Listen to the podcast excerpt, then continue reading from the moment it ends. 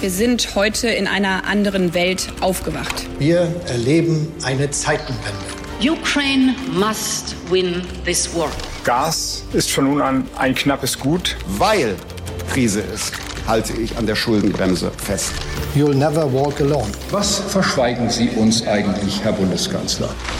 Hauptstadt das Briefing mit Michael Brücker und Gordon Ripinski. Live von der Pioneer One. Herzlich willkommen, es ist Freitag, der 3. März. Und hier ist wieder der Hauptstadt-Podcast live, diesmal von der Pioneer One. Wir fahren durch Berlin und einer sitzt mir gegenüber. Gordon Ripinski, schön, dass du da bist. Michael Brücker, freut mich sehr, dass du wieder da bist. Freut mich sehr, dass Sie alle da sind hier an Bord. Und auch, es freut mich natürlich wahnsinnig, dass auch alle an den Empfangsgeräten am Freitag da sind. Wir zeichnen diesen Podcast, wie Sie schon ahnen, ein wenig früher auf, am Mittwochabend nämlich. Und äh, da stecken wir mitten in einem sehr, sehr wesentlichen Hauptstadtthema, durch die wir gerade durchfahren, nämlich wer wird Berlin regieren? Und es wird nicht so kommen, wie du es dir als Konservativer immer gewünscht hast. Wieso? Die CDU regiert doch. Ja, aber du wünschst dir doch immer Rot-Rot-Grün, weil sonst hast du gar kein Feindbild mehr und du weißt gar nicht mehr, wofür du morgens aufstehst. Oh, den Gag hat er sich so lange jetzt überlegt. Deswegen, deswegen warst du gerade eben eine halbe Stunde im Studio alleine. Ach, jetzt Ich habe ich hab, ja, ich oh, hab ja, konservative Witze ähm, mit Rot-Rot-Grün. hab ich mir Konservativ, überlegt, kon, ja. Pass auf, weil jetzt der Unterschied ist, Konservative brauchen keine Feindbilder. Konservative, die gar keine Konservativen sind, sondern liberale, bürgerliche, die wollen einfach nur eins. Solide, gut, verlässlich regiert werden. Dazu war leider Rot-Grün-Rot in den letzten, weiß ich nicht wie viele Jahren in Berlin, nicht imstande. Ein, ein Jahr. Naja, naja, also die Roten seit 20 Jahren, die SPD seit 20 Jahren. Und jetzt macht Franziska Giffey das, was der Wähler ihr ja gesagt hat. Die Wählerinnen und der Wähler, nämlich, liebe Frau Giffey, es war schön gewesen, bitte zurücktreten, lassen Sie mal andere ran. Und sie macht das natürlich geschickt, verkauft das jetzt als politische Demutsaktion. Ich trete zurück, damit andere regieren können. In Wahrheit macht sie natürlich einen richtig schönen Deal mit Kai Wegner, sammelt sich alle Senatorenposten ein, macht sich wahrscheinlich die größte Senatorenkanzlei, die jemals in Berlin regiert hat. Ja, und ist, und ist endlich die nervigen Grünen los und die anstrengenden Linken, die sie nämlich mindestens so anstrengend findet, zumindest hier in Berlin, wie viele der CDU-Politiker. Okay, da waren jetzt so viele Fehler in diesem Statement drin, dass ich gar nicht weiß, wo ich anfangen soll. Aber lass mich mal an der ersten Stelle anfangen.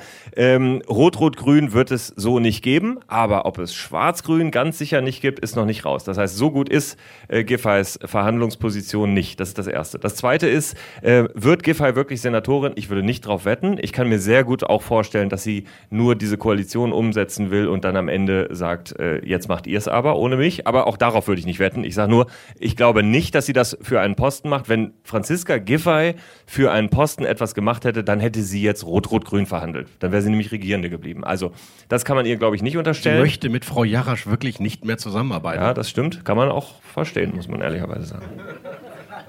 Frau Hasselmann, das hat Das gerade äh. Lipinski gesagt. Und, und ich ich Frau habe es nicht gesagt. Wenn Sie ganz ehrlich wären, aber das können Sie ja gleich Michael Brücker sagen, dann würden Sie es auch ein kleines bisschen verstehen, weil Frau Jarasch wirklich sehr, aber das Das klären ist wir gemein, gleich. weil sie jetzt nicht direkt Das, reagieren wir, kann. das stimmt. kann also diese. Frage heben wir auf. Ja, ich- ja, ich diese frag sie Frage auch gleich. Fragst du, was sie Frau- wirklich von Frau Jarasch denkt? Ja, genau. Aber es geht ja gar nicht um Frau Jarasch, es geht erst nochmal um Franziska Giffey. So viel wir wissen, am Mittwoch, Fraktionssitzung im Abgeordnetenhaus. Und es musste natürlich dem relativ linken Landesverband erklärt werden, warum machen wir das? Diesen Wegner, diesen Versicherungskaufmann aus Spandau. Die CDU war doch immer so eine blöde Dahlem-CDU. So ganz komische Hemdchenträger mit Manschettenknöpfen, die will man ja gar nicht. Warum jetzt doch die? Und sie hat dann Punkte genannt, oder ihre Getreuen, was wir so gehört haben, die interessant sind. Nämlich die CDU hat im Grunde alles abgegeben, was inhaltlich jemals CDU-Position war und irgendwie in Berlin vielleicht eine Koalition mit der SPD verhindert hätte. Unter anderem kommt jetzt ein neuer Mieterschutz, also ein richtig schönes ordnungsrechtliches Format, was eigentlich kein CDU-Wähler haben will. Wahlalter wird ab 16 runtergeschraubt. Es gibt ein Einbürgerungszentrum, sagt die Partei, die gerade noch die Vornamen der Silvestertäter haben wollte. Also Kai Wegner hat alles abgeräumt, was es so gibt. Hauptsache er wird Regierender und dann kann natürlich selbst die SPD nicht sagen, naja, wenn es uns ja angeblich um Inhalte geht und wir hier alles machen dürfen, dann müssen wir es halt auch machen. Naja, weil es ja was, natürlich muss man sagen, auch in vielen Feldern viel einfacher war für die SPD mit der CDU zusammenzugehen in der Hauptstadt als zum Beispiel mit Grünen und Linkspartei. Ähm, Thema äh, Enteignung hätte ja die SPD auch nicht mitgemacht oder auch Verkehrspolitik, große Konflikte mit den Grünen, relativ äh, ähnliche Ansichten mit der CDU, insofern alles verständlich. Ich finde ganz spannend zu schauen, was mit Franziska Giffey denn wirklich passiert. Ich glaube, und da kommen wir wieder zu dem Punkt, äh, macht sie etwas eigentlich für sich oder nicht.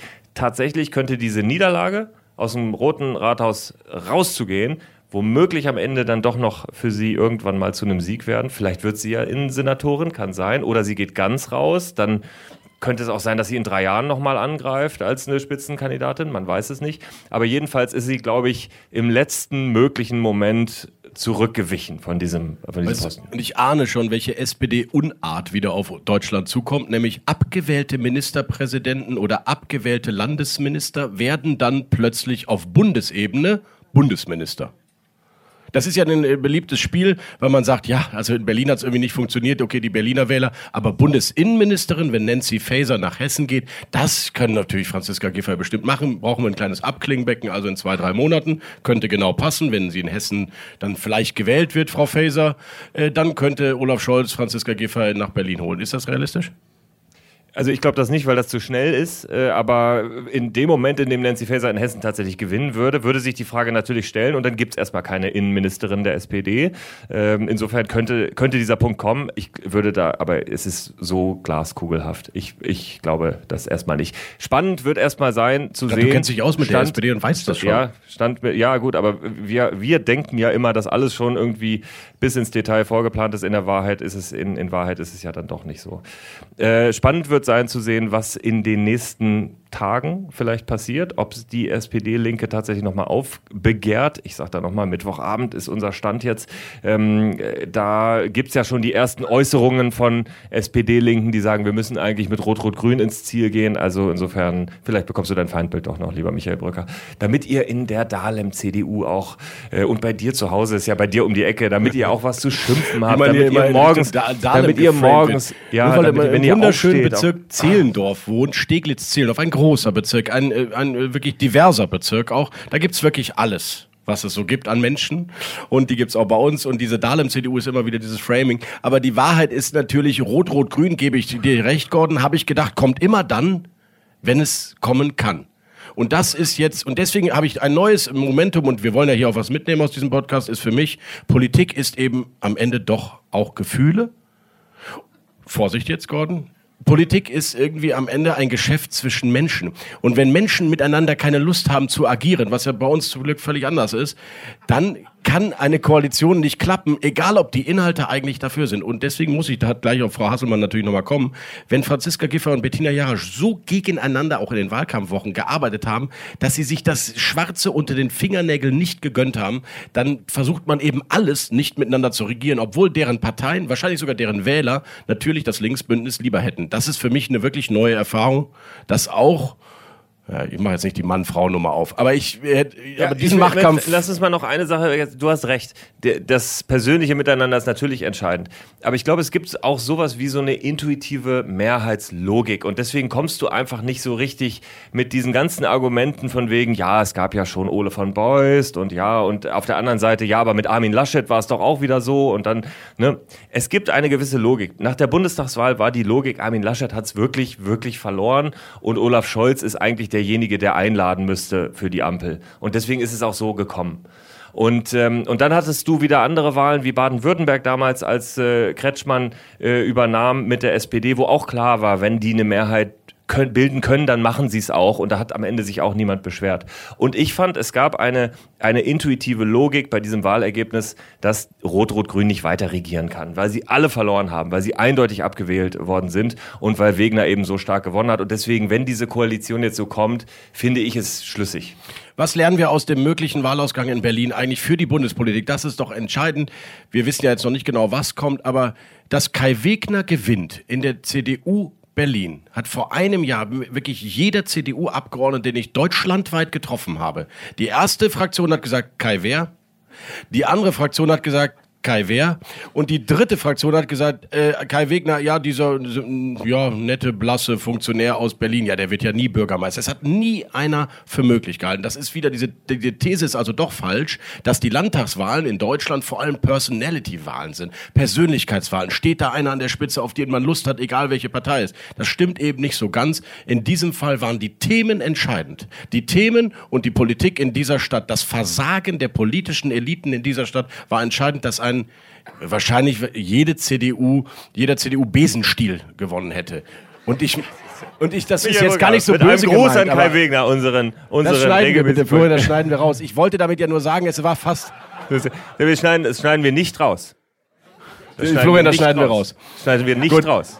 Aber du weißt, was ich meine. Das ist für mich neu. Also Schneiden wir Politik nicht ist raus. äh, Gordon, Ich sag dir, ich rufe doch dreimal an der Stelle, Ja, wo du was Wichtiges sagst, rein, dass du das gesagt hast, Politik, dann können wir es nicht Politik ist doch nicht planbar und selbst unsere Überzeugungen werden mal über Bord geworfen. Das ist doch auch was Schönes. Ich sag dir, was ich gelernt habe und was vielleicht die Ampel auch lernt. Wenn sich drei Koalitionsparteien im Wahlkampf streiten, freut sich die Union. Das hat dies, das haben SPD. Für dich gibt's nur die drei links und dann die Union. Ja, ja, gut. zufälligerweise Okay. ist es im Bund nun mal auch so, da sind drei Parteien, die regieren und dann gibt's noch die Union. So und so ähnlich war es ja in Berlin auch. Und, ähm, und äh, okay, da gab's noch die FDP, aber die hat hier tatsächlich keine so große Rolle gespielt. Aber im, das ist wirklich die Mhm. Erkenntnis gewesen, der Streit um die Friedrichstraße war am Ende der letzte Push, glaube ich, äh, den die Union gebraucht hat. Ich freue mich jetzt schon auf die Frage an Frau Hasselmann. Warum darf eigentlich dann eine Frau Jarasch bleiben, wenn sie diese Friedrichstraße hochgezogen hat, jetzt die Wahl Du vergeigt darfst hat? Frau Hasselmann Ja. nur Sachen fragen, die sie auch ehrlich beantworten kann. okay. So, also wir kommen. Ich glaube, wir sind mit Berlin Wir sind durch. durch. Haben wir wir eine wichtige Wir Frage haben's. vergessen in Berlin? Nein. Unsere weiteren Themen heute. Mit Gordon Repinski werde ich nicht, doch ich werde mit ihm über Grün und Gelb in der Ampel diskutieren, warum es immer wieder und wieder neuen Streit gibt und wie der Olaf Scholz das bei der Kabinettsklausur eigentlich auflösen will. Im Interview der Woche Britta Hasselmann, Fraktionschefin der Grünen im Bundestag. Bei What's Left und bei What's Right gibt es eine Neuigkeit, eine Neuerung, denn wir lassen Sie, liebe Pioneers hier an Bord der Pioneer One, entscheiden, worüber wir diskutieren sollen und was wir analysieren sollen. Pro Kategorie gibt es zwei mögliche Themenvorschläge. die wir dann hoffentlich noch wissen. Wir haben sie uns nämlich sehr spontan vor dieser Podcast-Aufzeichnung ausgedacht. Na gut, bei What's Next freuen wir uns über unseren Chefkorrespondenten, den Chefforensiker, Chefarchäologen und Chef mit der Lupe Betrachter des Bundestags, Rasmus Buchsteiner.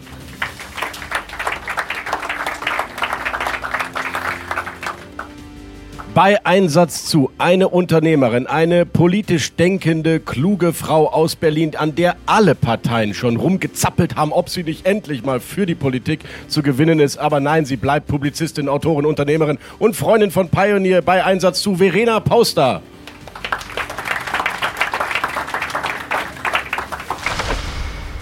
Bleiben Sie doch jetzt einfach bei uns und hören Sie diesen Podcast bis zu Ende, aber eben auch alle anderen Podcasts und Newsletter, die wir auf thepioneer.de jeden Tag für Sie frisch zubereiten. join.thepioneer.de. Seien Sie dabei, unterstützen Sie unabhängigen digitalen Journalismus und kommen Sie an Bord. Hauptstadt das Briefing mit Michael Bröker und Gordon Ripinski. Live von der Pioneer One.